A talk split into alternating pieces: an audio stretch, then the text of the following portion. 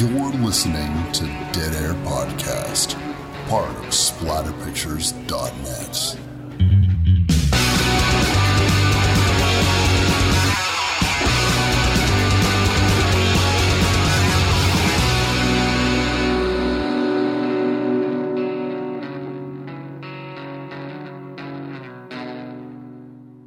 What's up, everybody? Wes Dead Air Knife here with always. Typical Lydia. Ho, ho, ho. Fuck.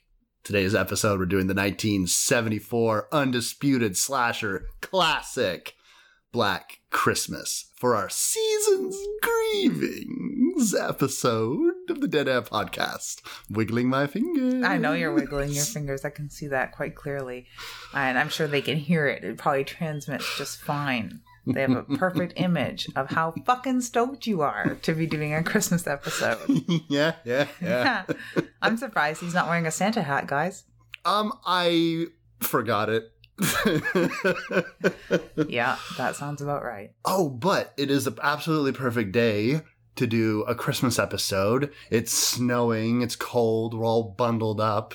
We're in your creaky, cavernous home. It's freezing. I'm dying. I hate this. Yes. Yes, it is perfect. I'm happy. You're miserable. It's Christmas. Sounds about right. Sounds about right. You'll notice I haven't decorated at all. Oh, yeah. It's looking a little gloomy in here. That's fine. I'm fine with that.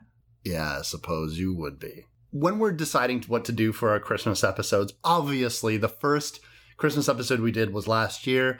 And obviously I wanted to do Black Christmas, but it was in that time period where, oh, I don't know, Black Christmas. Everyone talks about Black Christmas.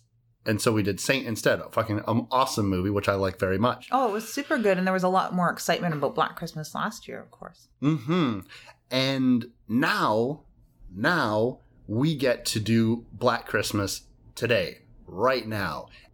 And we got to check it out on my absolutely fucking kick ass Seasons Grievings edition. Yeah, let me say it's, it's not our season's grievings episode at all, Wes. You ripped that off blatantly from the cover of the box of the movie we just watched. Well, yeah, but for those of you who don't know, and for so, obviously those steeped in horror and collecting and, and, and shit like that, uh, uh, Scream Factory, uh, uh, the Shout Factory is like a little like horror section of their distribution. Did a Black Christmas uh, collector's edition that came out this year, but last year our dear friends at Rue Morgue magazine collaborated with Anchor Bay Release, and they did a really fucking kick-ass Blu-ray edition of this fucking movie. And what makes it even better, Rue Morgue's Canadian, Black Christmas is Canadian. It's full of just the Rue crew doing a brand new documentary, 40 minute documentary, worth the price of admission right there. Plus, you get to see the Black Christmas panel from 2014 on it. And of course, it's got all these other awesome special features. It has poster art done by Gary Pullin Ghoulish, Gary himself. So it's absolutely fucking across the bar amazing. We've got four examples of ghoulish Gary artwork in this very house. You know that? it's awesome, actually. I love his work, and I like the work that Rue Morgue put into that, really. It is a chance for us Canadian horror fans to fawn over one of our biggest classics. It really is. And the artwork is impeccable. Uh anyone, even if you're not familiar with this collection, you will have seen the Seasons Grievings artwork because it's got that iconic phone, which has almost become the poster art go to Yeah. for this film when people are talking about it on blogs and stuff on the internet. Mm-hmm. Absolutely. Good job, Gary. Yeah. I like the little booklet that comes with it too. I'm, I'm especially impressed with this particular release. Um, it does have the collector booklet inside, which is done in the style of the Rue Morgue Library, mm-hmm, which mm-hmm. is just a really good example of wonderful horror journals, really mm-hmm. wonderful little booklets. I am a reluctant collector of those for sure. And I just love the style. It's a really good example of magazine and journal style, but with a nice horror look to it. Very good design to that all around. hmm Black Christmas is one of these legendary slasher films that we can hold our heads high because of the fact that it is Canadian. It's one of the in in the same vein as My Bloody Valentine, another holiday themed slasher. Uh, that's part of the the Great Canadian Tax Shelter films. Yeah, super famous for being able to crank out all sorts of really cool and somewhat forgotten, like Happy Birthday to Me, Yeah. kind of films that came out around that time. hmm hmm hmm hmm Another classic. And oh, one day, one day, we're gonna get to Happy Birthday to Me. Yeah, no, I keep planning on. That was sort Yeah. of that was on the list this year too for me, but nah, Yeah. Yeah. maybe maybe next year. Maybe for my year. birthday. Maybe for your birthday. That sounds more fun because I do want to get back into clowns.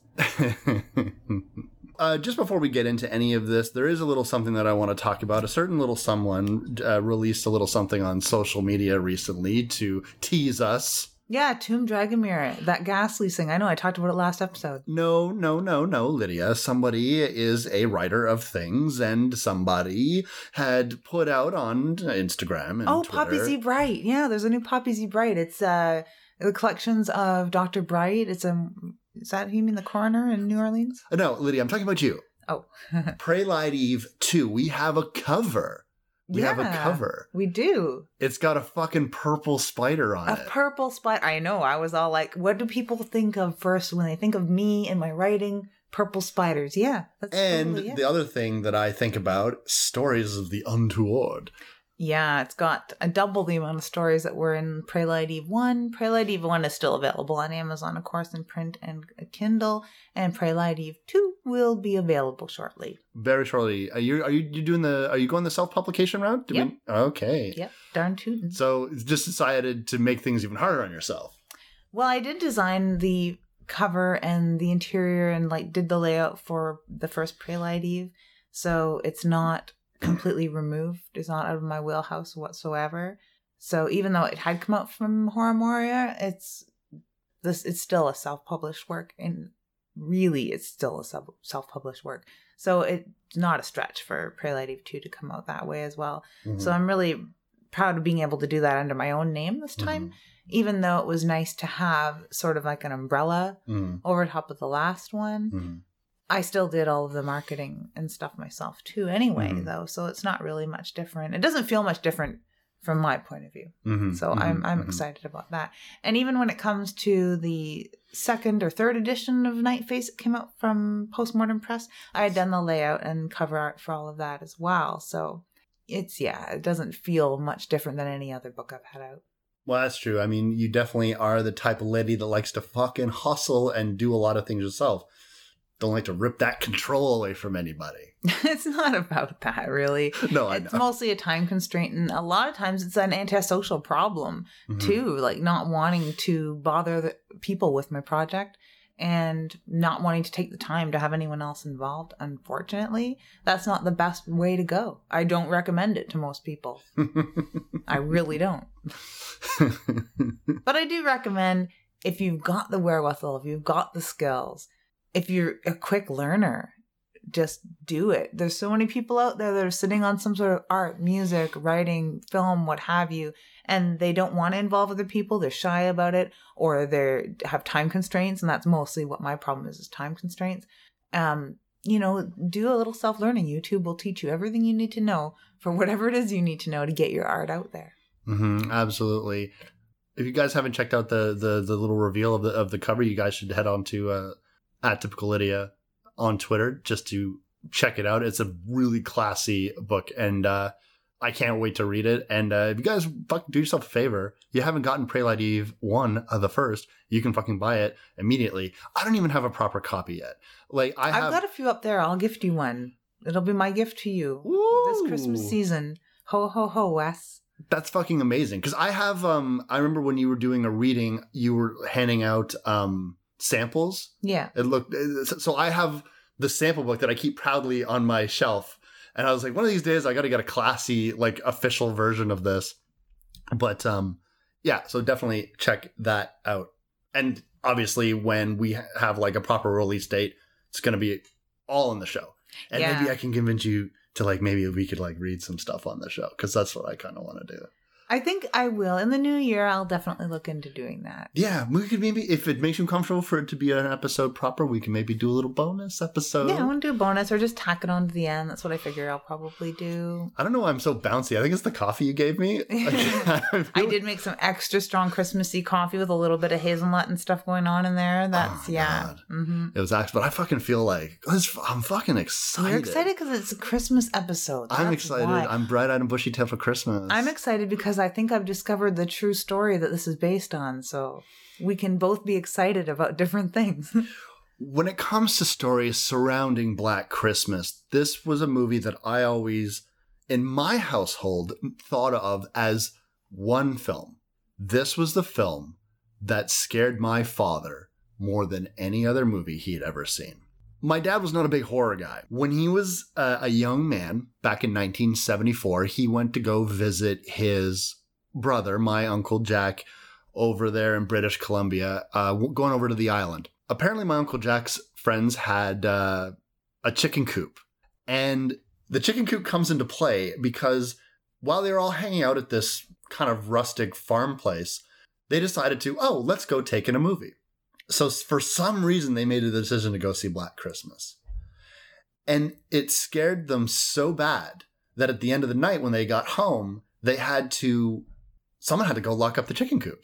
No one wanted to go out and lock the chicken coop. And my father apparently was the one that eventually had to go. He was just absolutely terrified to do it. And I think, I'm not exactly sure, but I think somebody actually had to go with them eventually so they could go lock up the chicken coop. And I was talking with my mother the other day because I wanted to make sure I had the details right because this was something that my dad talked about all the time. It's like, Jesus, what's the scariest movie I ever saw? Black Christmas. Jesus Christ. Jesus Christ. That was uh, always, always, ah, wouldn't lock up that chicken coop. Nope, nope. Jesus. Never seen anything like it. They must have got thinking and talking about it after because if they went to the theater to see this in the broad daylight and came it. back and it still scared him that bad and then years later still scared him Mhm. that bad i'm just glad he didn't watch it in the comfort of his own home late at night Yeah, and but I think it's kind of cool is that back in 1974, this film came out in October, and so he was probably over there in BC around the fall or early winter, Mhm. and so it would have been the perfect time to go see a movie about a chilly Christmas murder spree. And so that's what Black Christmas always was to me. And I over the years I would always ask people of a certain generation, what do you think is the scariest film that you've ever seen? Not all of them will say Black Christmas. Some will toss out Alien. Some will toss out The Exorcist. Films like that, e- even even a, a smaller few might cite Rosemary's Baby. But there's just enough people, especially Canadians, Mhm. that will tell you Black Christmas is the scariest movie they've ever seen. They can't believe it. It was so scary. It was so weird. And it really, really is an incredible accomplishment. And what it's done for cinema, for horror. I like how it's quotable amongst those that aren't even horror fans with the calls coming from inside the house, which isn't Mhm. even a direct line from the film, No. but they got it close, right? Yeah. Um, but the calls are coming from inside the house. People will joke about that all of the time, but no one ever jokes about "let me lick your pretty pink cunt." No. No one ever jokes about that, but it shows how fucking brutal this film really is. This movie, in terms of, you want to talk about people talking about being shocked about what young little Regan is saying in The Exorcist. I mean, Jesus Christ, like the stuff that this guy is spouting out over the phone is just as vulgar. Yeah, yeah. I'd seen it a long time ago and then but rewatching it as an adult, I was still shocked all over again. I guess that mm-hmm. it was within my milieu as a young teen, so it didn't shock me mm-hmm. quite as much. But as an adult, it seemed to shock me a little more because I had a better idea of what people could get away with in cinema. Mhm. And it still seems like a little much for 1974. Absolutely. But then again, films coming out around this time. I mean, Texas Chainsaw Massacre was coming right down the pipe Mm-hmm. at the same time. So the world was going to change in a very big way when it came to what was going to be this new generation of horror. It had started with films like Psycho, and obviously we got to give props to films like Twitch of the Death Nerve, which we've covered on this show. Twitch of the Death Nerve.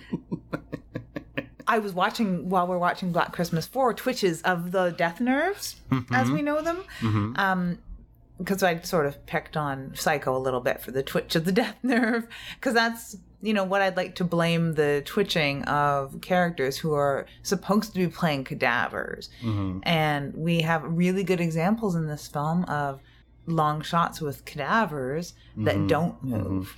That's one thing about the the actress that plays Claire Harrison. Not enough credit due to how tough.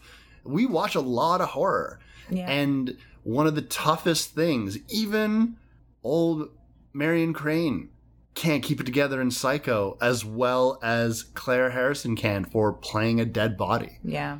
Yeah. No no eyes moving, no breathing, no nothing. And we have proof she's not breathing because we've got a bunch of plastic stuff in her mouth. Yeah, blast like a big plastic bag over her head with plastic basically inside of her mouth and there's so much movement she's getting rocked the camera's spinning around her there's no margin for error and these shots 10 seconds 20 seconds 30 seconds no breathing no eye movement even the subtle twitching of the eyes that just we naturally do when we're keeping our eyes open and there's a lot of movement in front of us Yeah, we have that telltale bag too. It does not move. no fog on the bag, nothing. Yeah, it's amazing. Mm-hmm. I wonder if it was a dummy. Absolutely not. No way. I don't believe it. Yeah. Some of the fun mysteries of this movie, people have, have dug around, and even while we were watching this, I was looking here and there to see if anyone had ever figured out succinctly what true story this was based on, because that's one thing that a lot of people would say is that this is based loosely on actual events. Um, and other people just won't believe it and they don't want to believe it. And then if they think about it, they're like, oh my God, I fucking hope not.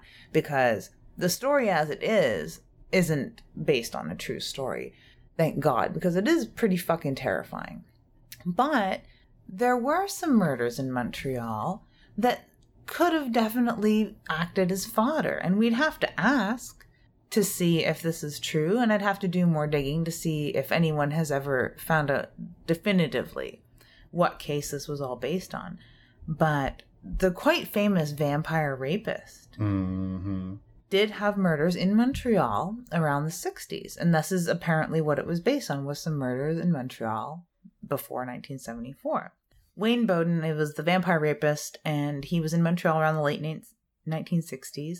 He raped and killed four women, and it was around November to January that he had done these murders. It was not on Christmas proper Mm-hmm. but he was called the vampire rapist because he was biting the victims and leaving marks on his on their breasts and that's how he was yeah. eventually caught they took the bite analysis and pinned him for these murders Very severe bites too. yeah it's a it's a quite iconic case um and now- even one of the victims, or or multiple victims, were sorority uh, members, were they not? Yeah. Yeah. And there's many other serial killers that have attacked sorority Yeah. girls. Definitely. There's been sorority murders, but it's those clues of this is based on a story that happened in Montreal, apparently. Mhm. So this is a Montreal murder, of multiple girls and college and in the snowy winter time. And Boden acted under the guise of a man named Bill. He would court his victims with an enigmatic charm and their bodies wouldn't be found for days later. Mhm. So it's just all of those little things. The fact that he was using the alias of Bill Mhm. And that he was mutilating these girls quite severely. Their bodies weren't found for a while. This was happening in Montreal in the snowy, cold winter. So all those things together just gel in my mind to think that this might have fed a bit of Clark's imagination. Mhm. Now, as with things like how Ed Gein fueled Psycho, Yeah. in just subtle ways, and a lot of other killers fuel things like Thomas Harris work and stuff like that.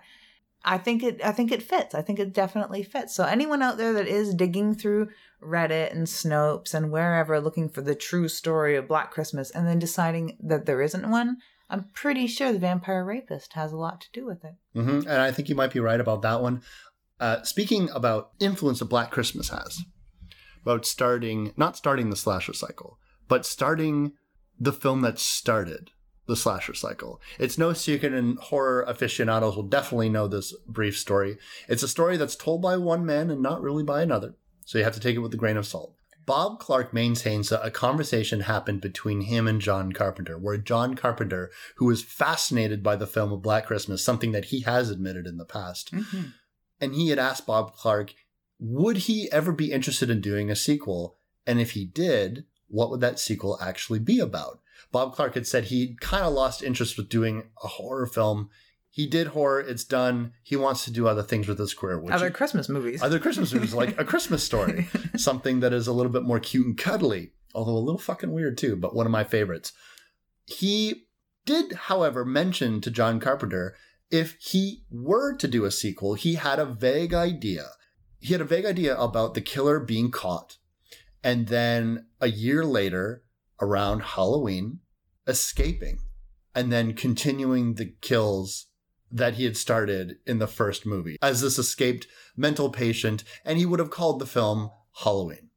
Now, obviously, Bob Clark even himself says, even even so, that is a very baseline idea that John Carpenter probably was vaguely inspired by a line description of a film, and then he goes and makes his own complete unique story that's one and a half, 100% wholly his. But it does, according to Bob Clark, have a nugget of origin within Black Christmas, the 1978 classic that John Carpenter would make that officially started what people consider the golden age of slasher films. and you take things like the killer point of view being used, and even if you want to get really, you know, theorist here on the story of Billy and Agnes, it's what you could piece together that Billy had killed his sister because a lot of the things that he's parroting are you left Billy alone with Agnes and he seems to be fixated on this person Agnes and he's killing women and he Yeah. talks about Agnes like it's his sister some of the fights that he's reiterating it seems on the phone could be about a brother and sister Mhm. so you've got this murderous maniac that's fixated on killing women over and over playing the role of his sister Agnes in his mind Mhm. maybe it's a stretch but it is a guy that could be killing sister figures so you take all of that and it sounds a lot like michael myers my favorite It does. It does. Um, and of course, we know that this film, and we know obviously how important Halloween was. And even though there's films that have done POV shots before, yeah and it's really popular in a lot of like italian films and a lot of european films exactly, sure. and not to mention body count films that exist like Twitch of the Death Nerve and other Giallo, uh, that has some aspects of slasherdom in it. that's That how the black glove killer gets around man yeah, since you can't show him we No. gotta look through his eyes yeah Exactly. Um, it's funny as we were watching this film, I would like to. Uh, I was taking note of things that we associate with slasher films, and every time I noticed one or thought of one, I just wrote it down. So I'm usually a really bad note taker. oh he's horrible guys For our Eraserhead episode, I drew a picture of a chicken.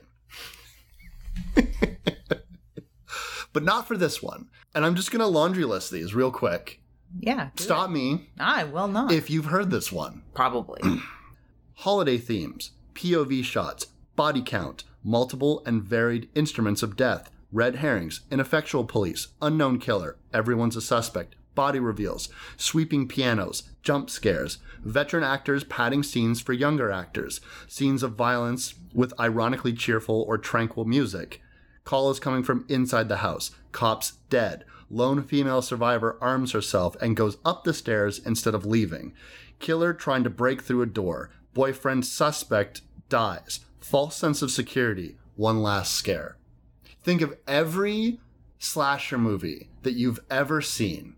Does any of this fucking sound familiar? Yeah, they pretty much just check off the boxes as they go. Exactly. The only thing this is missing is fucking like shower scenes.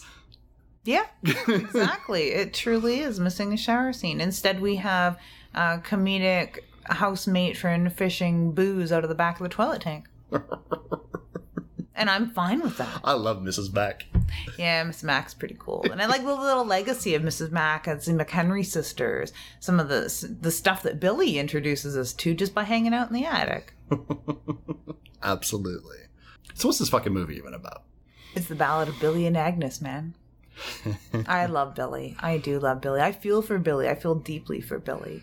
Billy may be one of the most frantic, unhinged, just fevered killers in this subgenre of horror. I'm trying to think of characters that match him or exceed it. Frank from Maniac comes close. Yeah. Because in the fevered pitches of murder, he's very frantic. We've seen killers that are beyond superhuman. We've seen killers stoic. We've seen killers angry. We've seen fast killers and slow killers. We've seen all kinds of killers. We've seen killers that can't stand up for more than two minutes without tripping. Characters that aren't afraid to sneak around a house and get to know it better than the people that live within it. Killers that um, enjoy using technology, because at the time that's what this would be. And he really does rise above all of them with such small amounts of screen time. What little we get to know of him and see of him, we don't get a big backstory. We don't get any at all, really, aside, aside from what he's saying on the phone. Mm-hmm. We barely uh, get to see him at all. The only thing we generally really see is his hands and his eye. Mm-hmm. And that's really all that we know of Billy. Yet, mm-hmm. he is probably the most terrifying killer that we've encountered.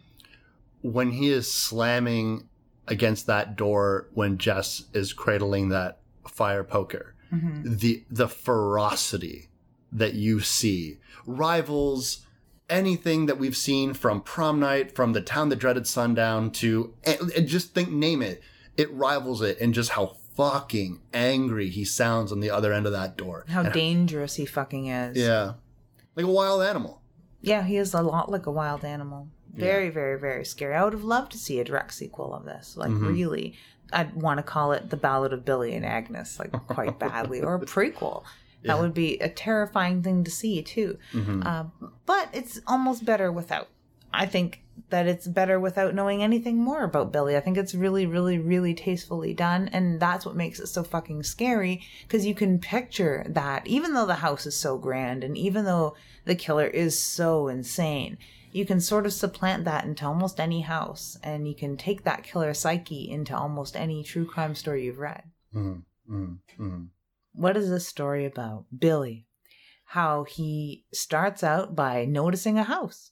hmm It could be any house, but it happens to be this house. And with an amazingly effective, rough looking POV shot that was accomplished uh, with a very specific, special rigging that was kind of unheard of at the time. He enters this house at this jubilant celebration because it's the holidays, of course. And it's, as you had pointed out, when we were watching this film, this isn't one of those Christmas killer movies in which it's Santa Claus running around with an axe. Yeah, it's not Jack Frost either. There's not a lot of comedy to be no, had. it's our favorite kind of holiday horror where it just incidentally happens to be taking place on Christmas. yeah, and that in my mind, it's perfect in that way mm-hmm. because what better way to celebrate the holidays by just having a regular old day that just happens to be Christmas? I like mm-hmm. how this is just a regular old slasher film that just happens to be on Christmas, and that affords us some really interesting lighting, some mm-hmm. a little more uh, emotional fucking strings to pull, maybe, and just a really cool angle of it being cold and snowy out. Oh man, it doesn't look bitterly cold out. Yeah, it does. And a lot of this happens late at night too, which makes it even worse. Uh, because Christmas can be hard for a lot of people, especially the nights. And if people are suffering bipolar and depression, which some of our act- lead actresses from this film have definitely suffered, the nights and holidays can be extremely hard.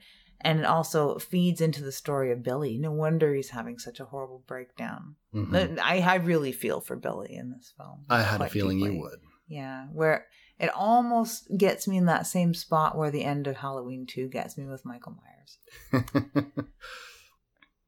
we meet our colorful cast of characters, which is just a bunch of beautiful women who are just getting ready to go home for the holidays. Some most of them, most of them seem to be going home. Yeah, I think that's like the whole point of this party is to say farewell, have a little bit, a few drinks and stuff before they have to go to their parents and like not drink, I guess. But it sets it up really nicely in right away. It's going to be people are going to be in and out. There's going to be a whole bunch of noise. There's the phone's going to be ringing off the hook. because it's the holidays and it's a sorority house and these are all like young adult women they're not kids anymore so they've got their own separate adult lives boyfriends in and out of the house and the doors are going to be unlocked and people are going to forget to even shut the door because that's how busy a house like this especially with a big mixed group of people can get around the holidays so it kind of sets us up and we have our defenses down they have our defenses down they have their defenses down simply because of what day it is. Yeah, you're absolutely right. And I think that this is a fucking amazing backdrop to do this all on. And at the time, it would have been so fucking subversive. Maybe even unintentionally. unintentionally. Nowadays, like, especially horror fans, we all love the subversion of like Krampus and and Black Christmas. I love horror on Christmas. You know that everyone likes to fly in the face of like tr- old traditions. But in 1974, even though that subculture definitely was there, burgeoning, mm-hmm. waiting for something to hold up and say, this is an example of what I like to do that's not like a Rankin and Bass Christmas special. So for the time, this film was incredibly progressive and subversive, clever.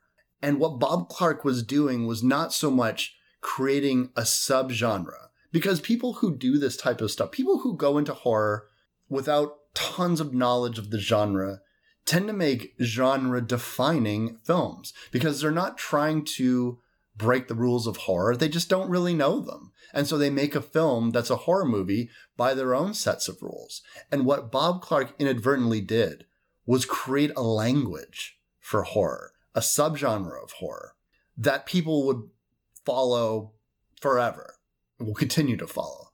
And even if they're not directly knowing that they're following it. Even uh, a director like George Mihalka acknowledges the fact that he wasn't thinking of it at the time, but looking at Black Christmas, he can't entirely say that he wasn't influenced or at least seemingly influenced by this film, even though when he was making My Bloody Valentine, that wasn't top of mind. This film gets the ball rolling pretty quick. Once the men have left and it's just the sorority sisters all by themselves, we get a phone call. Yeah, because the men have left, so the men start calling because they can't be without these wonderful women. Something that I relate to. Let me tell you something. If I was Jess's boyfriend, I would be calling her all the time.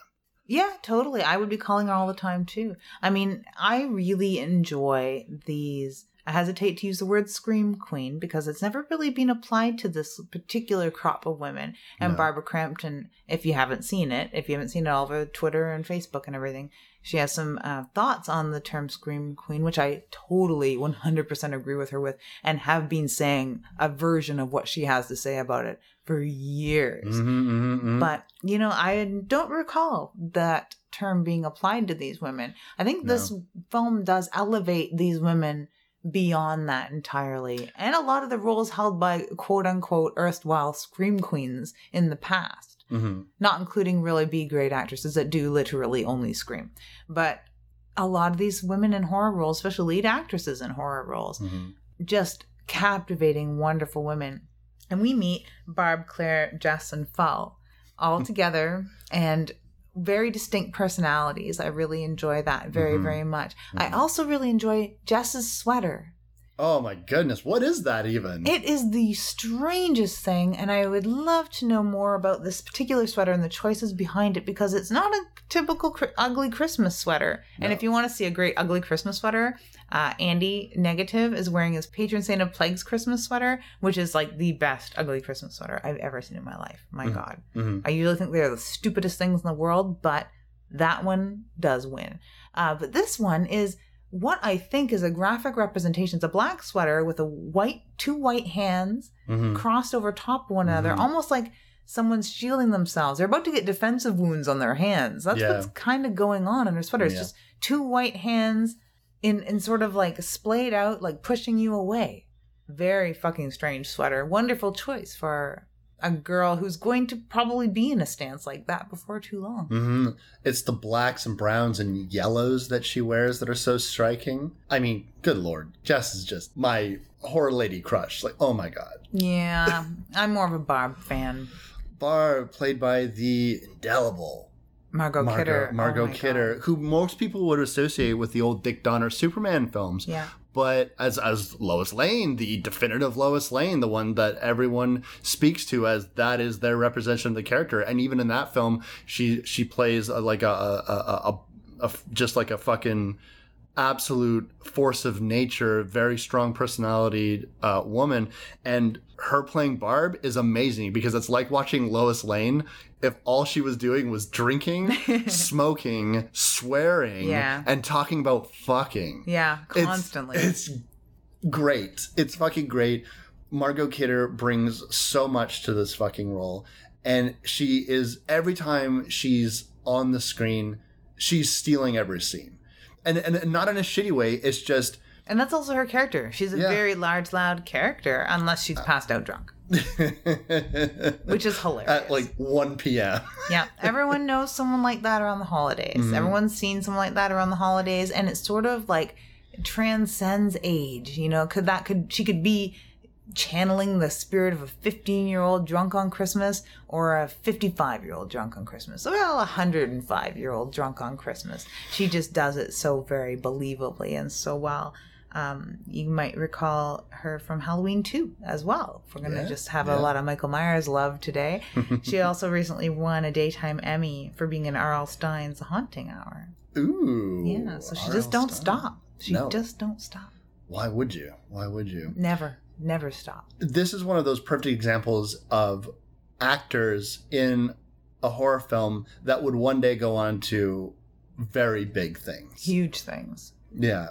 Everyone from uh, Olivia Hussey, who becomes an award winning actress, to Andrea Martin With a massive career. massive career, SCTV, uh, like so Canadian, so Hedwig and the Angry Inch. She, I kept expecting her to crack jokes, not only being a kid that grew up in the land of SCTV. I have followed Andrea Martin loosely, even though I'm not a comedy fan. I'm an Andrea Martin fan, though, I guess.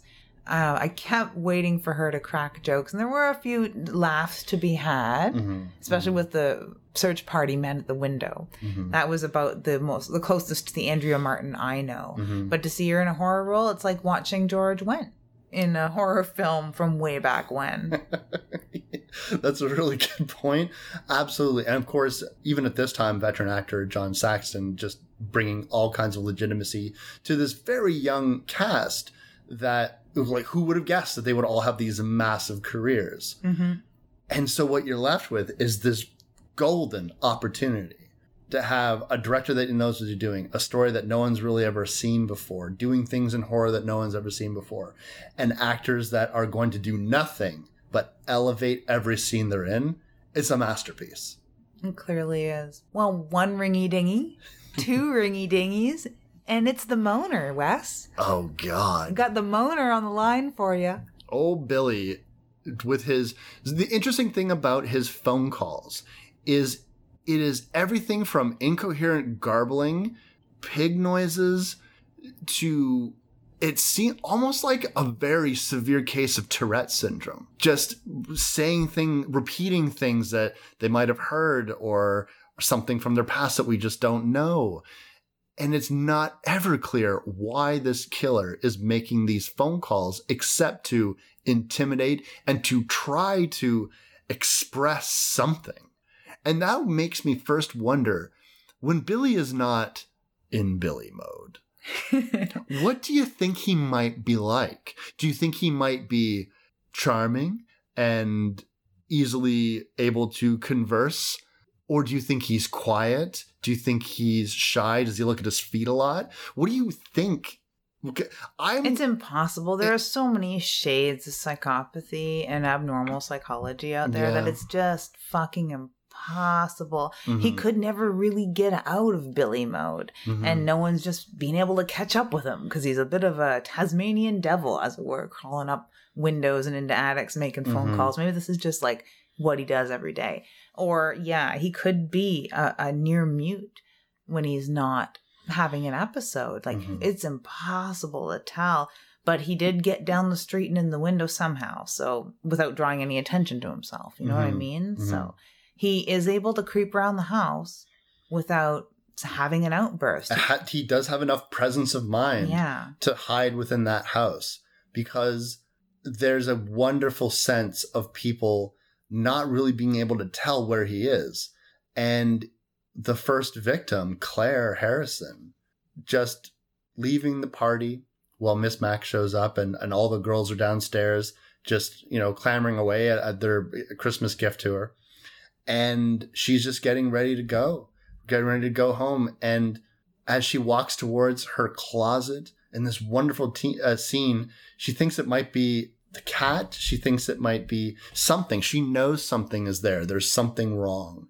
And we can see from the POV angles and plus this very creepy uh, shot of the hand through this plastic bag. It's like those um, dry cleaner bags. Yeah, garment bag of garment bags. sort. Yeah. and sure enough, she walks too close to it, and like a fucking Venus flytrap, this guy just springs into action, smothers her, and this is what starts the most iconic, not death, but Cadaver? body, cadaver.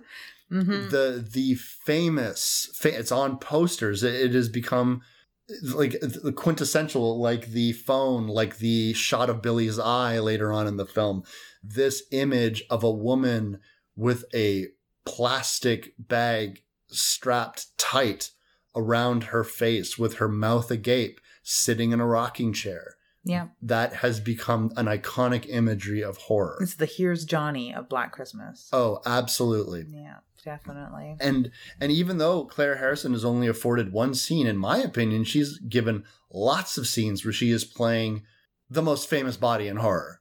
Pretty much, yeah. And she's mentioned in almost every scene. And mm-hmm. we go back to her many, many times. So she really is the starring role.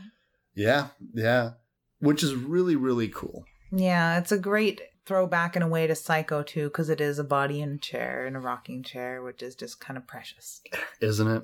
Claire Harrison played by Lynne Griffin. I just want to make sure that we're acknowledging the actress that brought this character to life, ironically. Yeah, because we're gonna go on about Olivia Hussey and Margot Kidder Yeah, yeah, till yeah. the cows come home. Yeah, yeah. And I just want to give credit where credit's due because th- this is a very underrated but spectacular performance because as we said, we've seen it before. We've seen bodies, we and it's hard.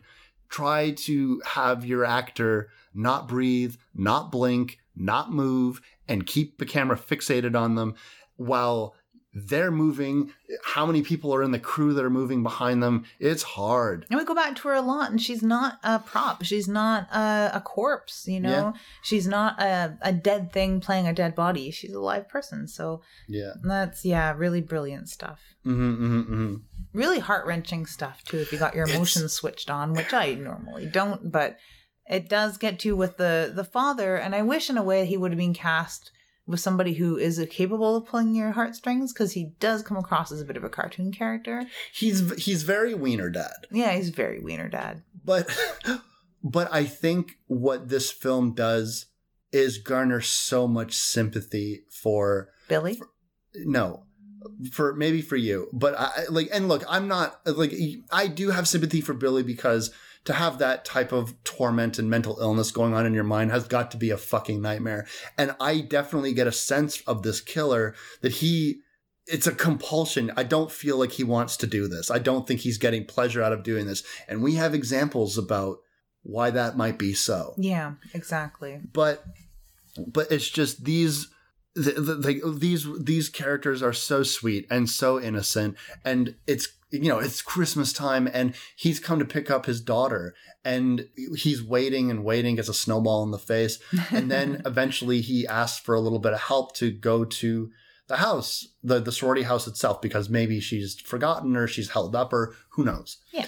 So he shows up and he's trying to do his best to not alarm himself, not to seem frazzled himself, but th- at the end of the day, his daughter's missing. And it's supposed to be a time where you're picking up your daughter to go home for the holidays. It's supposed to be a fun time. The the again going back to the subversive nature of liking this film so much, it takes something that's supposed to be, you know, holly jolly Christmas and turning it on on itself. So when he arrives to the house and everyone has that mentality of nothing is wrong, she's probably off with a boyfriend that uh, and it's but it, there's something that's off about it because Claire definitely seems like the more innocent of this group of women. I mean, these women have lived. They they are sexually active. They smoke and drink and and and cuss and it's just it's a it's a group full of modern women. So it's not this idea of like, oh, we're so chaste and we're so innocent. They're very real,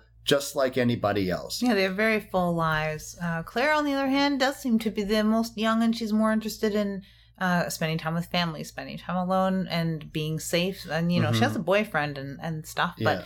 he doesn't seem to be as, as present as the other ones. So Yeah. it's, and and and even Margot Kidder's character of Barb, so I know a virgin when I see one, you know th- that type of thing. which leads me to believe that Barb herself is a virgin.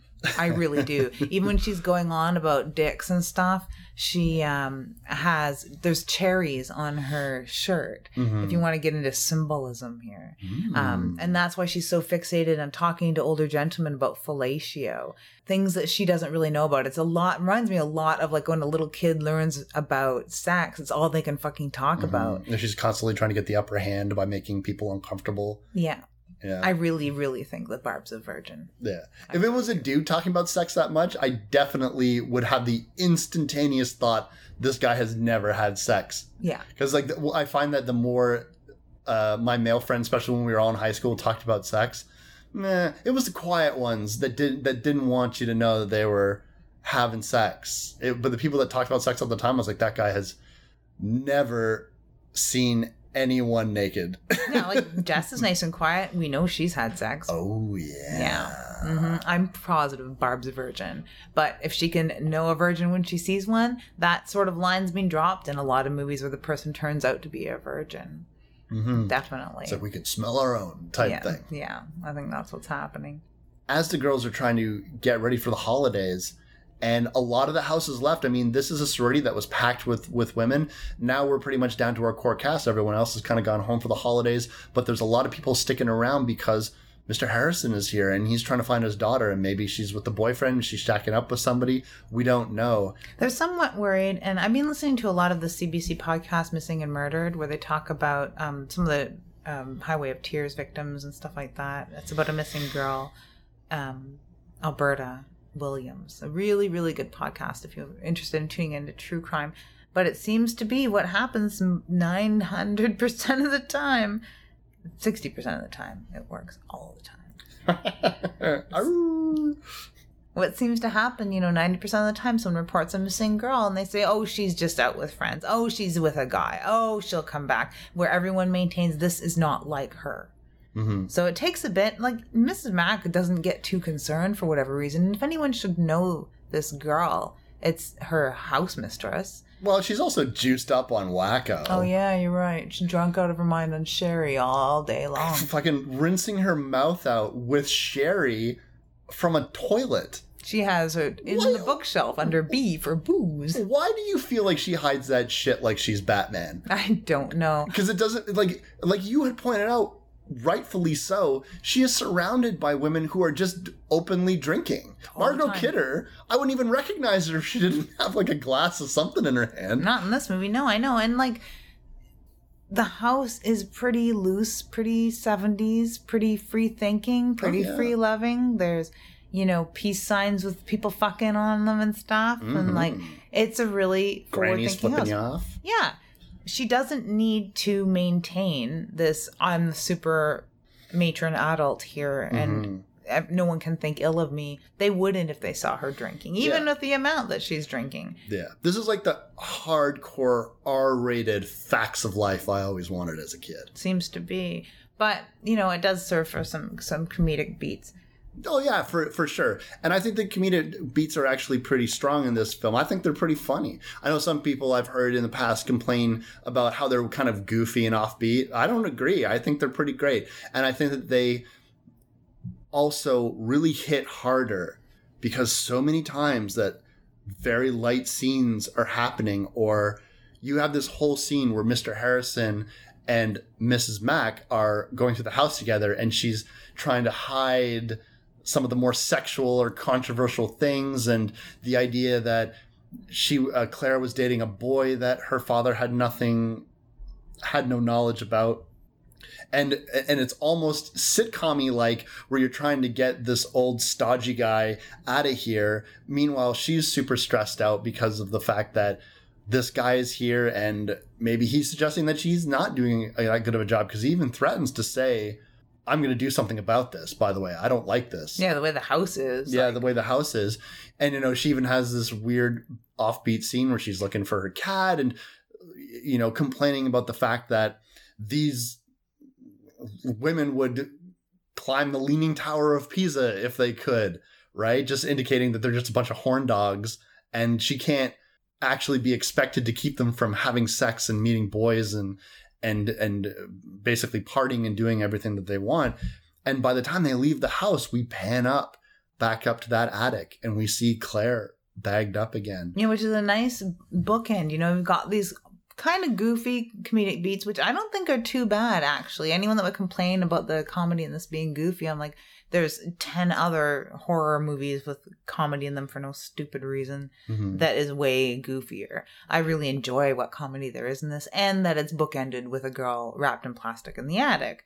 Um, this is the second time that the cat gets blamed for all the noise in the house because you can sort of hear creaking from the attic. And Mrs. Mack, before she leaves, is yelling at the cat, and it becomes one of those comedic scenes between her and Mr. Harrison. Um, I think the cat, cat's name's Clark Kent. It's Claude. Is it Claude? I think it's Claude. Well, there's one part where she, I swear, she says, "Oh, Clark Kent, you're going to be the death of me," or "If I find you, I'm going to kill you." People threaten to kill each other a lot in this movie. Um, yeah, it's true. but then she started. uh, It seemed that she was calling it Claude as well, and I was going to ask while we're watching it, like, I swear she said Clark Kent. I swear to God, Clark Cat, maybe. Clark Cat, Claude Cat. Yeah, that poor cat gets a lot of blame for this. hmm hmm But It is a meowy little bastard, though. So, A meowy, lucky little bastard too. But if only the cat could talk, he could fill them in on what's going on in this fucking house. yeah, absolutely. Mm-hmm. Especially that disturbing scene where where he is licking the bag. Yeah, Yeah, it's kind of hilarious. It's pretty hilarious, but it's also really weird. Yeah, as they go to the police station, uh, which is one of my favorite scenes because not only is is Barb just kicking ass and taking names with all the shit that she's saying, she also cracks the Labatt 50. Yeah, yeah. That was my daddy's beer. That was his brand of beer. yeah. And so it's just so funny that like this film really reminds me of him. And So not only has it fed the habits of horror filmmakers, it might have fed the habits of your father. Maybe he was like, oh, 50. I could just see him back in 1974 thinking, seeing Margot Kidder crack a beer out of her pocket in a police station that happens to be a Labatt 50. And maybe from that day forward, he's like, good enough for Margot Kidder, good enough for me. I like the scene in the in the police station, but it does feed a little more of that. Well, we're not going to really do anything about this missing girl. hmm Again, we're going back to ineffectual police, particularly that one officer who's like a fucking Keystone Cop type guy, right? And it's not until the involvement of John Saxon's character, who's basically running the whole show, the sheriff or the chief of police or however you want to call it, Mhm. until things get serious. Because when we first meet John Saxon's character, he is dealing with a woman who's bereft because her 13 year old daughter, Janice, has gone missing.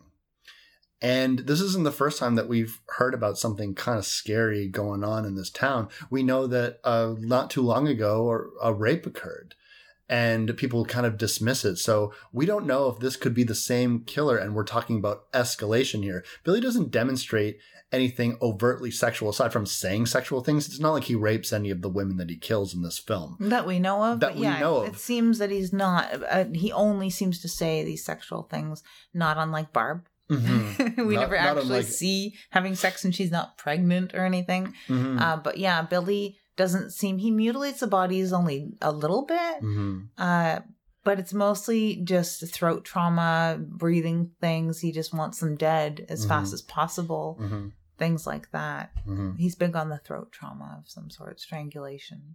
Yeah, yeah, absolutely.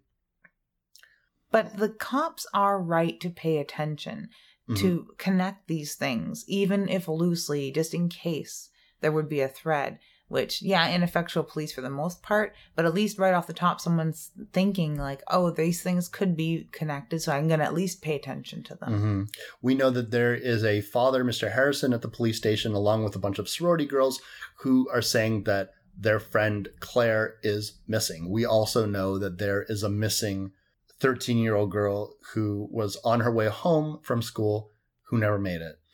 And we know, I'm not sure if at this point, we do know the fact that at this point, the sorority house is getting threatening phone calls. Yeah, Jess has a conversation with her boyfriend uh, where we learn that she's pregnant and planning an abortion, which also enters him being a bit of a suspect, where every man is suspect. And that could be part of the fear that males get when they're watching this. Not only that someone could invade a home like this, Mhm. or fear for their fellow females being stalked like this, also that every single man is a suspect in this.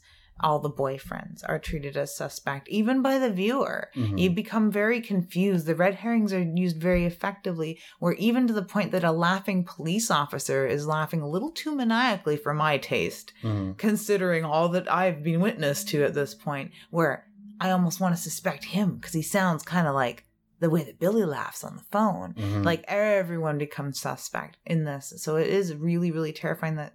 And thank God there is one cop that also believes everybody could Mhm. be suspect. Mhm. But then he Mhm. becomes a suspect in my mind, like in Eyes of Laura Mars.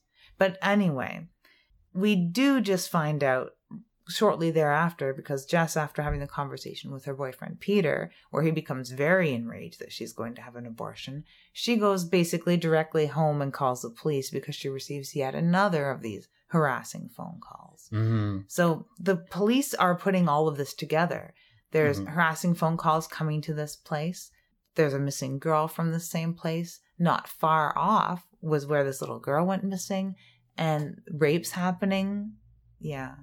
It's worth paying attention to. It is worth paying attention to, and I think that this film handles it quite well. They add just amount the just the right amount of police procedural, and you have one good cop in there to to make up for the fact that you know this one cop getting obscene phone calls. We're very busy, ma'am. Just to let you know.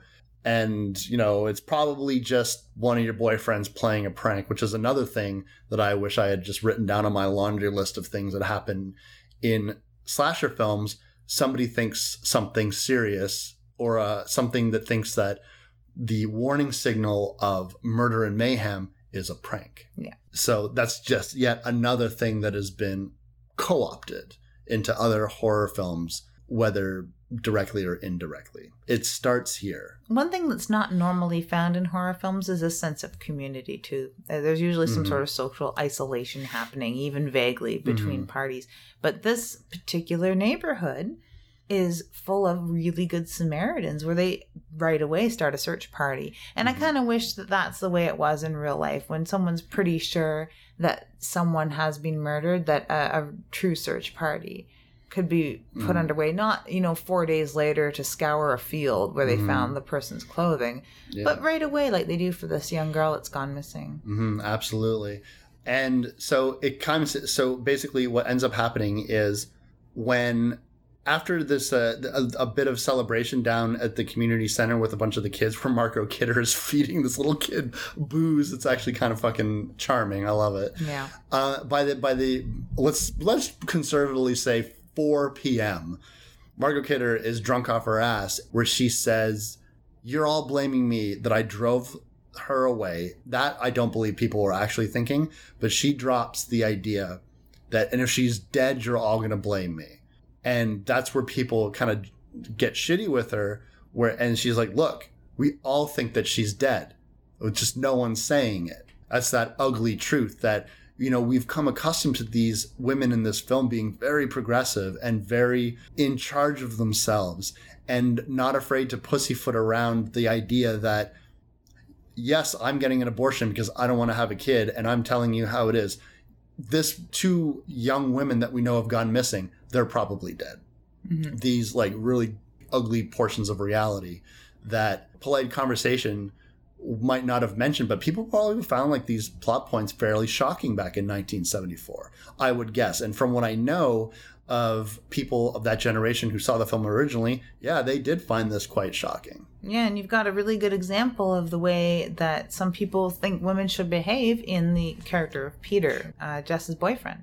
Yeah, absolutely. pig-headed Pig-headed. Truly.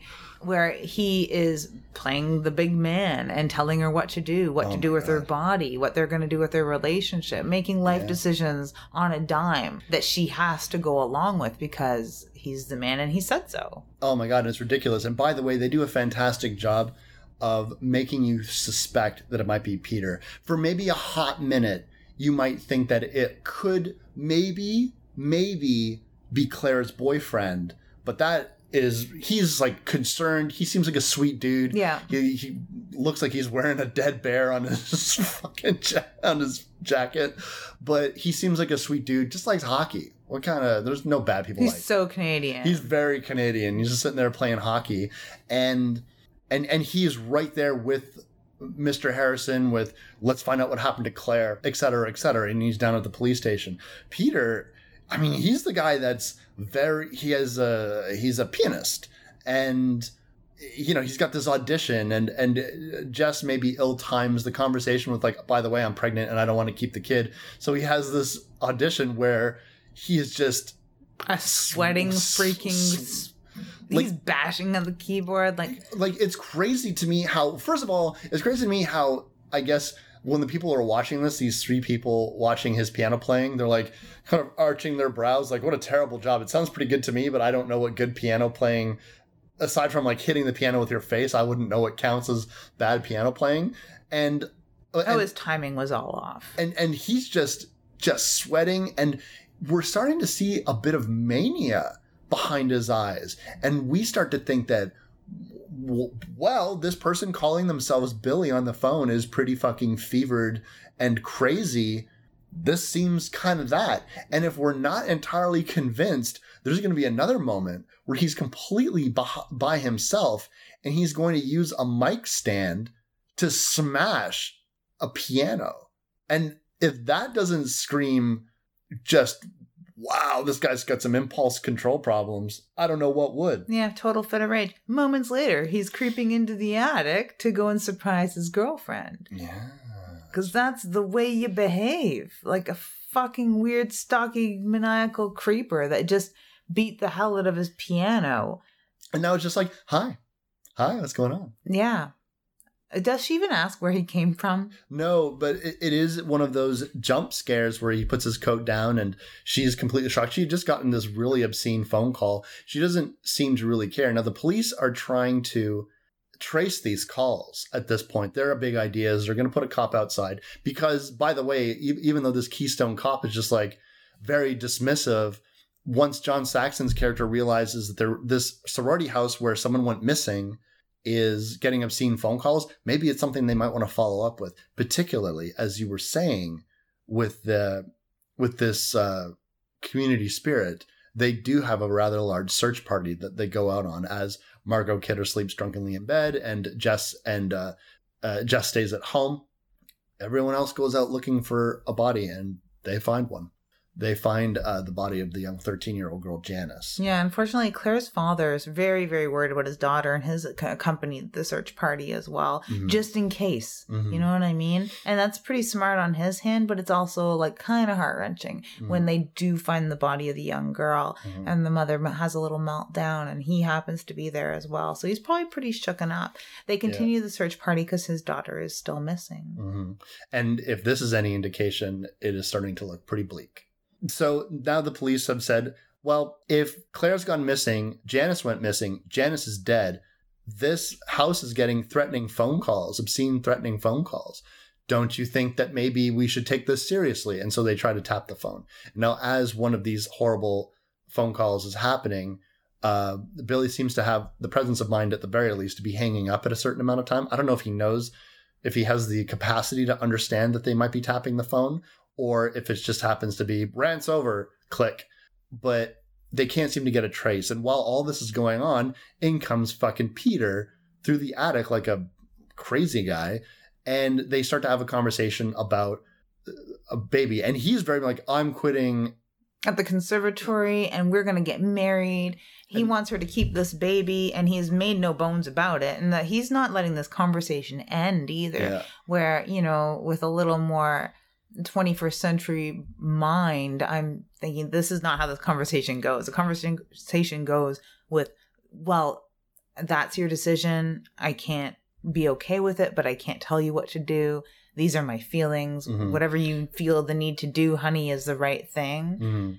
And just let her be. And if you really love her, you're going to work on your relationship. But now Peter's got this 1974 attitude where, and sure, there were many, many men that were very supportive of women and their decisions with their bodies for sure. But he comes from a little older generation, quite mm-hmm. obviously, with no, this is not what you're doing. You're not going to kill a baby. And when all of this, you know, trying to convince her to have a family with him and get married doesn't work, he starts straight up accusing her of being a killer. That she's, he can't believe that she's willing to kill a baby. Yeah. Talk about it as if you're going to remove a wart. Yeah. And it kind of is. You know what? It's Well- a medical procedure that's not too much more involved than that. if I wasn't smitten enough with Jess because she's absolutely beautiful and that accent is infectious, her communication skills are impeccable.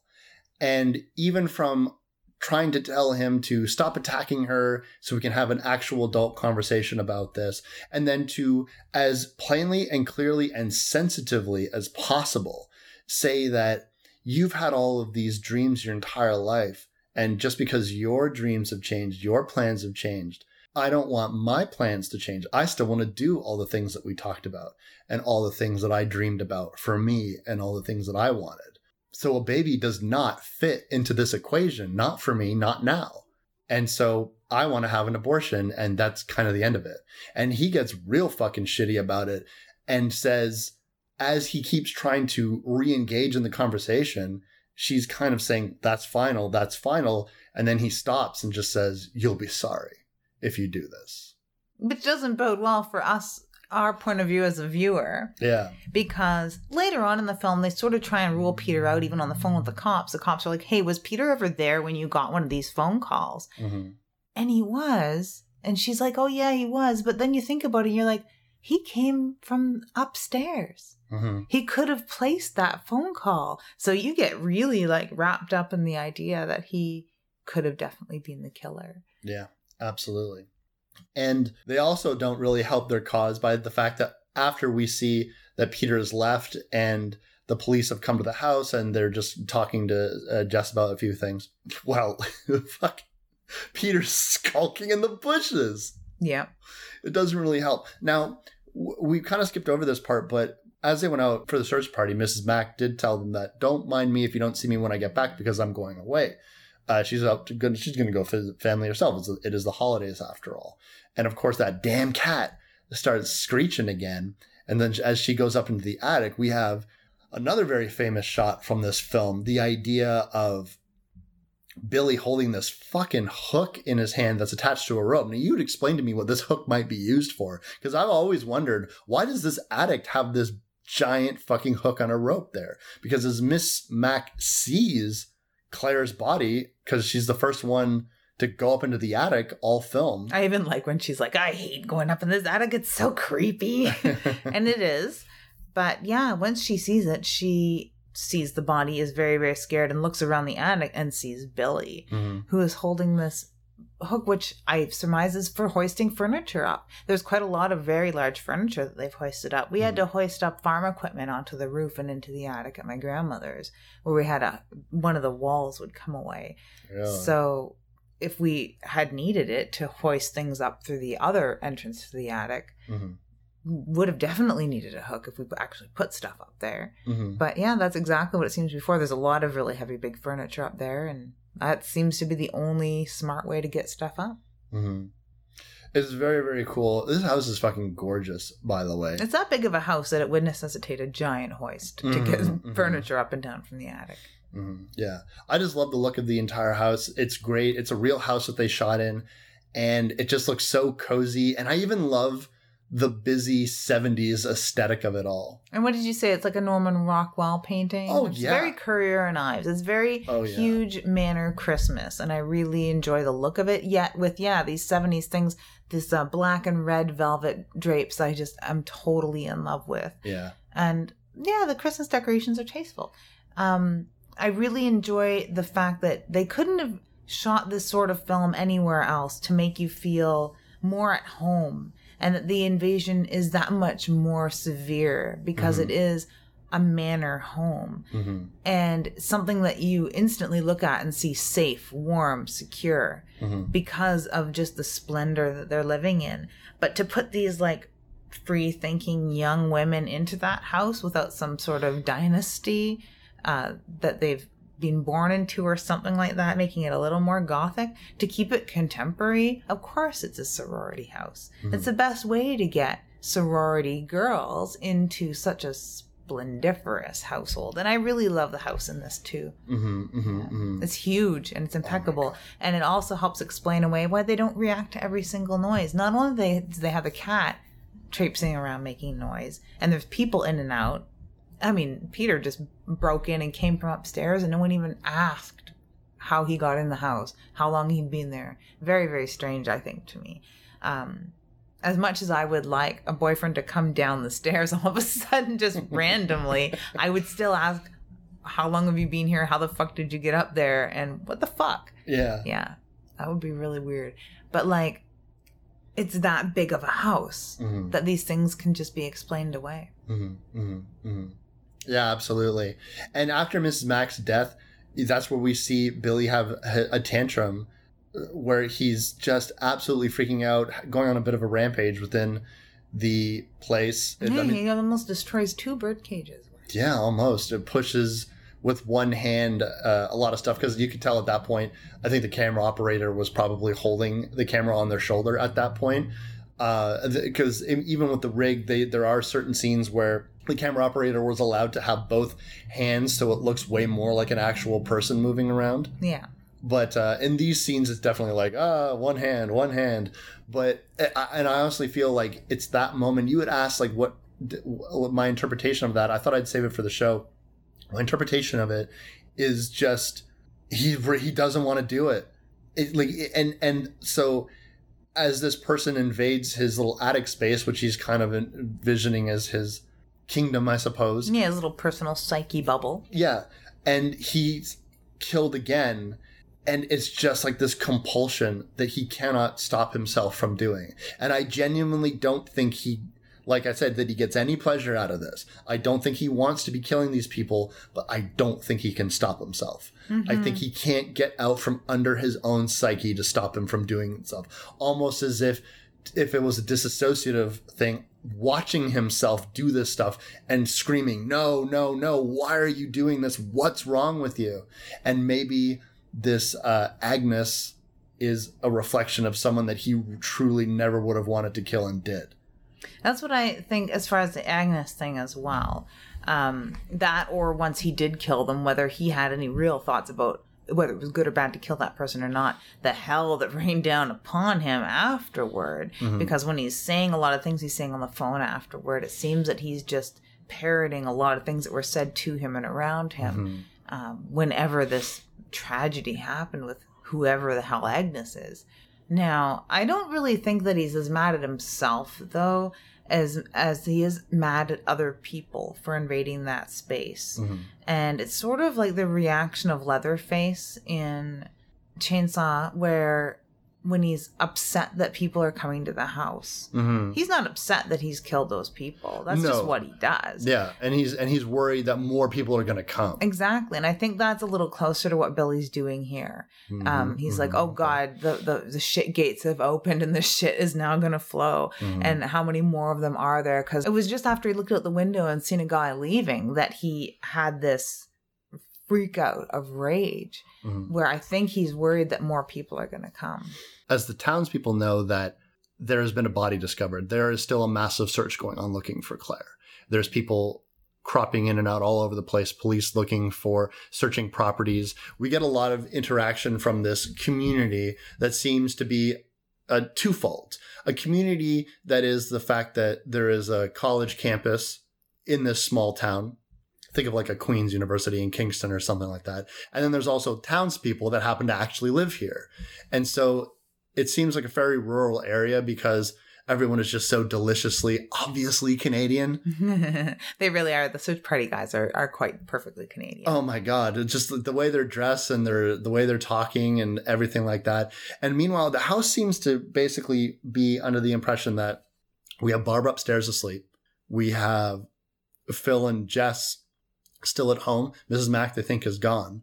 It's really just the three of them in there. And when uh, when when Phyl is still away during the search party or, or or just out of the police station, helping, doing what she can because she's really proactive, along with Claire's boyfriend and Mr. Harrison, Claire's father, about trying to figure out where Claire is and just trying to be there as much as she uh, answer anybody's questions. Yeah, yeah, and yeah. Recollect She's- she's what very- they could about her day. Yeah, yeah, yeah. Because one of the things that they need to keep emphasizing to John Saxon's character, the police, whatever, is that Claire was a really good girl. She, she, she yeah, she drank a little bit, and but you know, she's not the, she's not running off. Yeah, she wasn't dating anybody else. Yeah. Guaranteed. Yeah, Her boyfriend has nothing to do with this. yeah, He's as concerned as we are, and we're very concerned. yeah. But I mean, but the police really are just asking the questions they're supposed to ask, Oh yeah. right? And then we have uh, the death of the death of uh, well, Margot Kidder's character. So she does have this horrible nightmare and uh, an asthma attack. Jess comes to her rescue to feed her her inhaler so that she can kind of come around. And she was having like, you know, she sounds still kind of drunk too. But yeah, I mean, some people drink when they're stressed out. But she was saying, I was having the most horrible dream that there was someone in my room, which sets us ill at ease because we know there probably was somebody in her room. And we got some shadow play too following, which is kind of tense because we're pretty sure we keep expecting that Billy's going to jump out at any minute and kill one of them right on screen, you know, the way that slashers are supposed to. hmm Um, but we've got this creeping shadow play instead. Um, Jess tucks her back in and then goes back downstairs. It's not long after, though, that there is an intruder in her room. hmm And this sets up uh, another big iconic scene of this film the the image of Billy standing over Barb with his arms in the air with that uh, glass unicorn in his hand that he's going to use as an implement and meanwhile Jess is listening to some sweet carolers as Barb gets penetrated Yep, she really, really does. and She she's really stabbed does. multiple times. And for a slasher movie, this is as close as you get as straight up slasherdom. This is a stabbing death. Yep, a stabbing, a bloody stabbing death. Mm-hmm. And a very cinematic and quite beautiful bloody stabbing death. They keep. It's probably the best unicorn death other than uh, Cabin in the Woods. It's the only other unicorn death I can think of. there was a unicorn death in the abominable uh, Doctor Phibes. Oh, really? Yeah, Yeah. I could hardly watch that. It just wasn't for me. Know. Anyways, there's no sad faces at Christmas. Now, Oh, yes, there are. well, there is in this film. Most of them, actually. I have a big smile on my face. But yeah, it is. It is a really amazing death scene, and the sort of death scene that you're pretty sure it's going to be discovered pretty soon, right? Mm-hmm. Because she just just went to bed. Someone's going to check on her any minute now, right? And she made a lot of noise. Maybe someone heard that. And he's come out from the attic and back again. Maybe there's going to be a blood trail. Like Mhm. those are all the things running through my mind when after the aftermath of this death scene. hmm No, but everyone's just far too distracted. And even though someone rushes to the porch to get to shuffle the kids off because they had just heard that they had found the little girl dead in the in the park. And that's something that's very good about this film is they keep having people, did you hear there's someone died? Did you hear Mhm. that? It seems very small town, very gossipy and and it would be the absolute big news of the day. So everyone would be, someone died, someone died. Did you hear that? Someone died. And it's so it's really, really effective. And then from this point on, everyone just assumes that Barb is asleep. And if we ever need a distraction, the phone's going to ring. Yeah, because more obscene phone calls coming in. hmm Now, the police have tapped and have a phone set up in the station that is linked. It has no transmitter, so they could talk and no one would be able to hear them. So they can hear everything that's happening on this phone. Mhm, So whenever the phone rings at sorority house, it's going to ring on the police station, mhm. and the cops can listen in. And they're trying to trace the call quite feverishly when it's analog technology, right? This Mhm. is all cables and wires. Mhm. There's no digital telephone system at this time. Yeah. So they have to go and find what connection is actually being made. Yeah, like literally physically, what connection is being made? Like, Yeah. I, it was actually quite fascinating to look at, uh, especially for someone like me that finds a lot of old technology really, really interesting. I love to see how things used to be done. And so to see what at the time would have been very matter of fact, technologically advanced, is just, it's very dated now, but not in a shitty way, in a really, really good way. And this is where the, uh, the police even start to suspect Peter because of the fact that there seems to be something that Jess has recognized in this. And this is where Jess starts to question how this person could know the things that they know because Billy repeats something that Peter had said. Talk as, as though you're getting a wart removed. hmm And Where's the baby? don't kill the baby. Don't kill the baby. Yeah. And and so she says, "Oh my god!" And for some reason, I don't quite agree with this decision because I don't understand why Jess wouldn't just say flat out to the police officer because he asks her. Well, like she's gonna just be like, "Oh yeah, that's because I'm getting an abortion." You know what? I Even- I, I take it back Yeah, because even today, I can't see a lot of people being that forthcoming with that information because it doesn't seem to have anything to do with their investigation, Mm-hmm. and it is her own personal news, right? You know, Mm-hmm. that's her story to tell, and who she chooses to tell it to, you know, that's up to her. And it's not really polite conversation. Yeah. And he has a job to do that she probably doesn't feel it has anything to do with. Right? oh, you you know what? You're right. So I take it back. Um, uh, yeah, because I obviously I didn't think in those terms. Except that it does sound kind of suspicious, but maybe she doesn't want to lead suspicion to Peter, even though she That's true sort of has budding suspicion. It's funny because she's even telling uh, Phyl, uh, the only other person in this house with her at this point that's alive, aside from well, we know who that she knows of. that she knows yeah, of It's sort of is, sad. is that is like oh but it's i don't believe that peter would be doing these things even though peter said these things it's like he's so gentle it's like meanwhile i've seen peter in exactly two modes creepy stalker mode and sweaty piano smash mode this is not a person that i would define as gentle well, then all. you got Phyl, like Andrea Martin, and I believe everything that comes out of Andrea Martin's mouth. She said, "You know, I don't even like Peter, and I don't think he would do this." so we're pretty sure Peter didn't do this because Andrea Martin told us so. Yeah, yeah. It definitely seems like th- there are two different aspects of what this relationship is. I definitely feel like Jess is like, well, this is just a relatively good looking guy that I'm sleeping with in college and bye after a little while. Like it's not anything serious where he's just like, I'm leaving the conservatory and we're getting married. Look at my cleft chin and wavy hair. Mm. You really like Peter, don't you? No, I think he's a fucking creep. Not good enough for a man. I am though. Yeah. Okay. Jess is left to deal with all of the phone calls Yeah. and the police because that seems to be what she's doing and she's doing a fine job at it. Phyl is probably pretty fucking tired by this point, having been out in the cold with search party all night. Um, so she goes up one last time to check on Barb. had a hard time getting that door open. Jesus. Well, you know, And then, almost like you're in a haunting movie, the door just slams shut. yeah, which is kind of freaky and creepy because we're pretty sure that Billy was upstairs, but it seems like he could be anywhere I at know, this right? point, and that starts to get really scary. Then you start to think, are there two of them? Yeah, because we are hearing two voices on the phone, maybe. two voices on the phone. There's creaking upstairs and people getting killed quite soon after Mm-hmm. downstairs, or at least another flight down because it's a three or four story house. Mm-hmm. But like, it starts to get really a little bit insane at that point, Mm-hmm. Even though the explanation is so simple. Unfortunate. But poor Phyl gets trapped in that room. And that's that. We just see the door close. We're getting a sense of something very foreboding about whatever happened to her. And as the the call is coming another time, this is like the calls really ramp up. And this call, we can clearly see from our perspective that it usually the phone just rings and we don't see the person really dialing. This time we do see the person dialing. And we see that they're in a room that looks just kind of like a bedroom that might be in a sorority house. This call actually lasts long enough for them to finally trace the call. And while John Saxon and the other police are looking at this fucking smash piano, they head on into the car. They finally get a sense of where the call is coming from. And they try to radio to their police officer friend that they had stationed outside the house. We can see clearly this dude is fucking dead. Hmm And our Keystone Cop fella, Nash, he calls Jess and gives her very clear cut instructions. He had been told actually to not let her know the truth. Mm-hmm.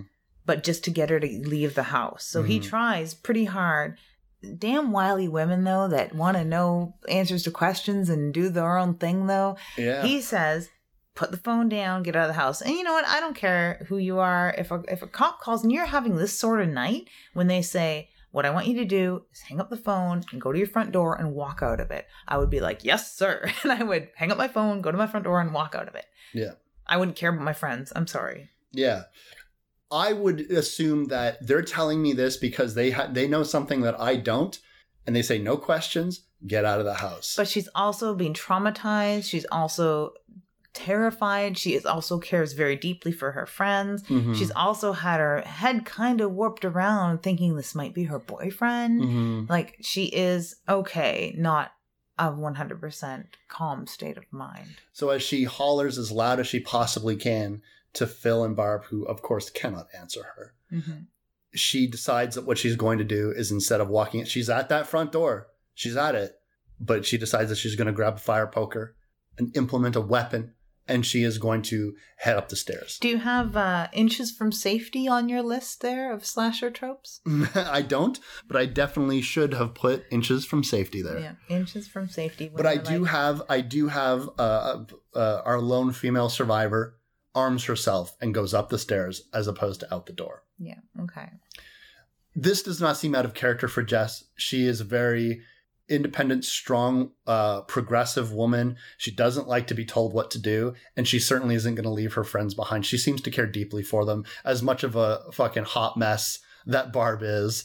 Uh, you know, Yeah, I really enjoy both Phyl and Barb very much, and they would be excellent friends. But you know, at, with what's all going on this evening, I think it's the dumbest decision. If she had just heard a noise and was maybe sure it might not be the cat, maybe a raccoon had gotten in the upstairs window, mhm. I can see grabbing a fire poker and going up and investigating your household on your own. But what's going on this night? Oh, she should have just walked out that front door. That's true, but she doesn't. She goes up to Barb's room, forces the door open. Boom, we have our body reveal, two bodies stacked on top of each other. And now we have, uh, as behind the door, who's there? Oh, it's me, Billy. And we see that close up of the eye, and it is so fucking cool. Like how his eye looks like that weird red reflection Yeah. in it and you're just like what's going on like and and the eye looks so fevered kind of scared and just like full of energy and she slams the door on him he howls like a wounded animal hmm but what would it even be it sounds like some sort of fucking like sasquatch in the night some sort of like baying He's every noise. animal wrapped into one. i know like a yeah. fucking wendigo or something like that Very much so. Very much so. Yeah, and uh and and she runs and she manages to get herself behind a a little locked door and slam slam slam slam and here we have her clutching a weapon as somebody tries to break down the door. How many times have we seen that in slasher movies after this point? Zillions of times. Exactly.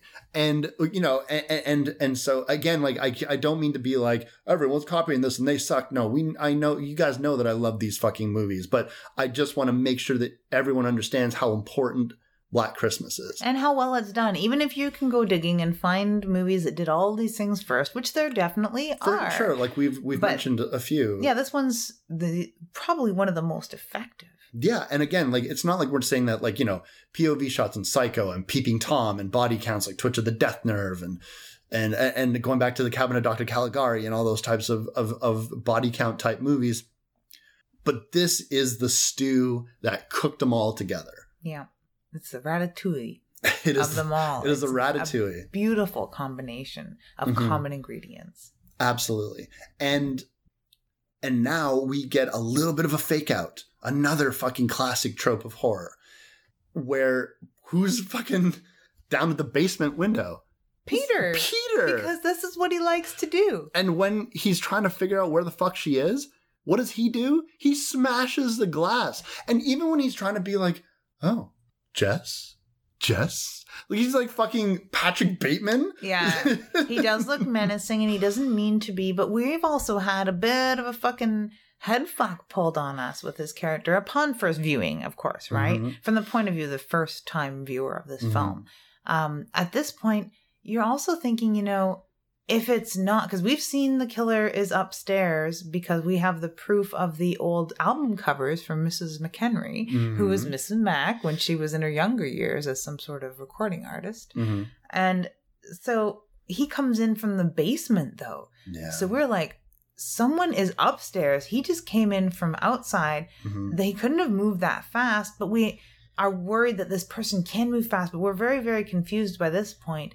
But then we're thinking, he seems awfully calm and he was elsewhere. Maybe he didn't make that call where that person was crying, Mhm. saying, You're not going to kill the baby. Maybe that was Billy Mhm. and not Peter at all. Maybe Peter really is here to save her. Mhm. We're not sure. The doubts are so rife and the red herrings are done so artistically in this film that you Mhm. fucking don't know. Absolutely not. And as Peter finally comes face to face with Jess and just keeps encroaching on her, like, why didn't you call back to me? Uh, is everything all right? Are you okay? By the time the police arrive to the house, we hear a loud scream. And then the police finally get down to the basement, bust down the fucking door. And they we see Peter and we see Jess, and we think they're both dead At first, at first, but definitely Peter is 100% dead. And Jess looks like that it has survived. Looks like she has fought off her killer and killed him. hmm She's just extremely exhausted and probably extremely traumatized from having to kill somebody. Exactly. Now we know that, and then we're cut to the house is full of people. And oh, they got forensics. They're going to have the coroner in and remove the two bodies from Barb's room, remove Peter's body. there's the cop outside that's dead. Like, like they don't, they, they're, they're, and, and so it's all about leave her alone, get her some rest. Mr. Harrison, oh, he's passed out. He's in shock. It's just, he's so traumatized. The house is full of death. No one knows where Claire is still. Mhm. And that is where everyone leaves the room. And we got one more, one more eerie little bit of cinema masterwork to occur. And that is the idea that it was Peter. He's like, I felt it in my gut. I felt it in my gut this whole time. I just knew it was him. There was something about it. You know, all the things were connecting about this talk of abortion and, and his being so upset. It makes perfect sense. And then here he is. And so they leave Jess alone, sleeping in bed. And then we pan back up to the attic. Claire's body is still there. Miss Mac's Miss body's Mac's still body's there. still there, impaled on that hook. And Billy is still there Yeah. just fucking spitting his gibberish and saying, Rocking Claire in the rocking "Rock, chair. it's me, and- Billy." And then we pan out from the house of Claire's bagged face. We keep panning out. Looks like a Norman Rockwell painting, as I said. Yeah. And then we're out of here. Not before the phone begins to ring. That's true. The phone begins to ring. Unreal ending. Yeah. And Jess really does serve as a final girl.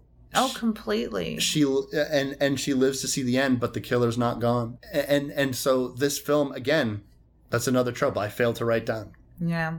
Fi- final girl archetype jess Terrifying. The um, vampire rapist actually got away with all the murders that he did at first and disappeared across Canada. mm-hmm. So if he wouldn't have ever been caught, that would have been sort of the same sort of end for what I think is the killings that had inspired a story like this. But it's something that sits very, very unsettled in the minds of homeowners and young girls and the poor men that will be blamed for things like this.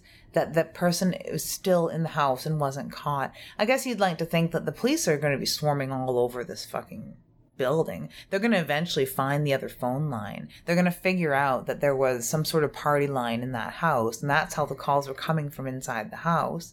There's seems to only be one other phone. No one really seems to use any other phone among three stories that we see of this mm-hmm. house. So they're eventually going to be like, well, what phone was Peter using? Because, I mean, investigations don't really end with an apprehension or a conviction or even like the death of the killer. They mm-hmm. still do investigate. So they're mm-hmm. going to eventually make their way up to that attic. and not only that but it would seem as though there's just so many doubts that were left right Yeah. because we don't even really know what happened between jess and peter did billy show up and kill peter and she scared him off did did jess kill peter thinking that he was getting too close and so took him out We don't know. We literally have no idea. And and Jess is uh, barely functioning right now. Yeah, did Billy come down and kill Peter and then try to kill Jess and not quite succeed because the cops were inches away? Yeah. And jumped out the window, scaled up the outside and back into the attic to safety? Mm. Like the weird little monkey that he is? I don't know. It is, a beautiful film in that way, that it does end on sort of that empty note. hmm I like it a lot. hmm And it's so very Christmassy. Just like Christmassy. No real end in sight and empty when you get there. Well, Merry Christmas, Lydia. Yeah, Merry Christmas, Wes. Well, that's going to do it for our show today. Two things that I'd like to do. I'd like to let you guys know if you ever have a film request for us that you'd like to do, just uh, send me a tweet over at, at West Dead Air Nipe on Twitter, or you can go to our Facebook page of Splatter Pictures slash Dead Air Podcast, or you can Visit the mothership at splatterpictures.net. That's right, the evil, creepy, gooey, wet mothership. Yeah, and I'd also like to thank our good pals, the Saint of Plagues, for doing our intro and outro music for every episode. Hmm. Coming up next for our next horrible holiday horror show of doom. My God, I hate holidays. but I do love these two films. Black Christmas was a real treat to do. And next, we're going to do Terror Train, which doesn't get enough fucking talk. Hell no, we are going to be ringing in the new year with the absolute, undisputed classic that also brings to light one of my favorite actresses in horror, the indelible Jamie Lee Curtis, in what is considered her slasher trilogy, with exception, obviously, to her appearance in other sequels of Halloween. We've done Halloween proper, 1978. We did Prom Night. Mm-hmm.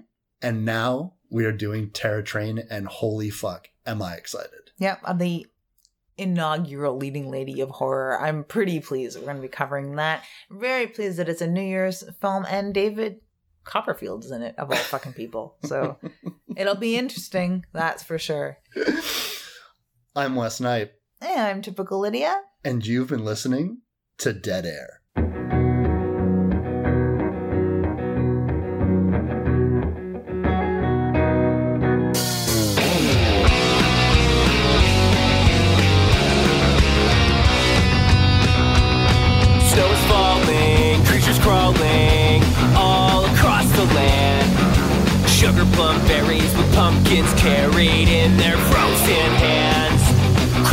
Lights, jack o' lanterns burn bright, most horrific sights you've ever seen.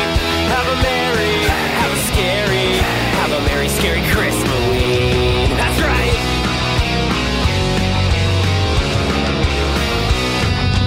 Old Saint Nick is looking pretty sick, flesh falling from his bones. Zombie clauses stalking through halls, he'll stop at every domicile. Something to behold, most horrific sight you've ever seen. Have a merry, have a scary, have a merry, scary Christmas.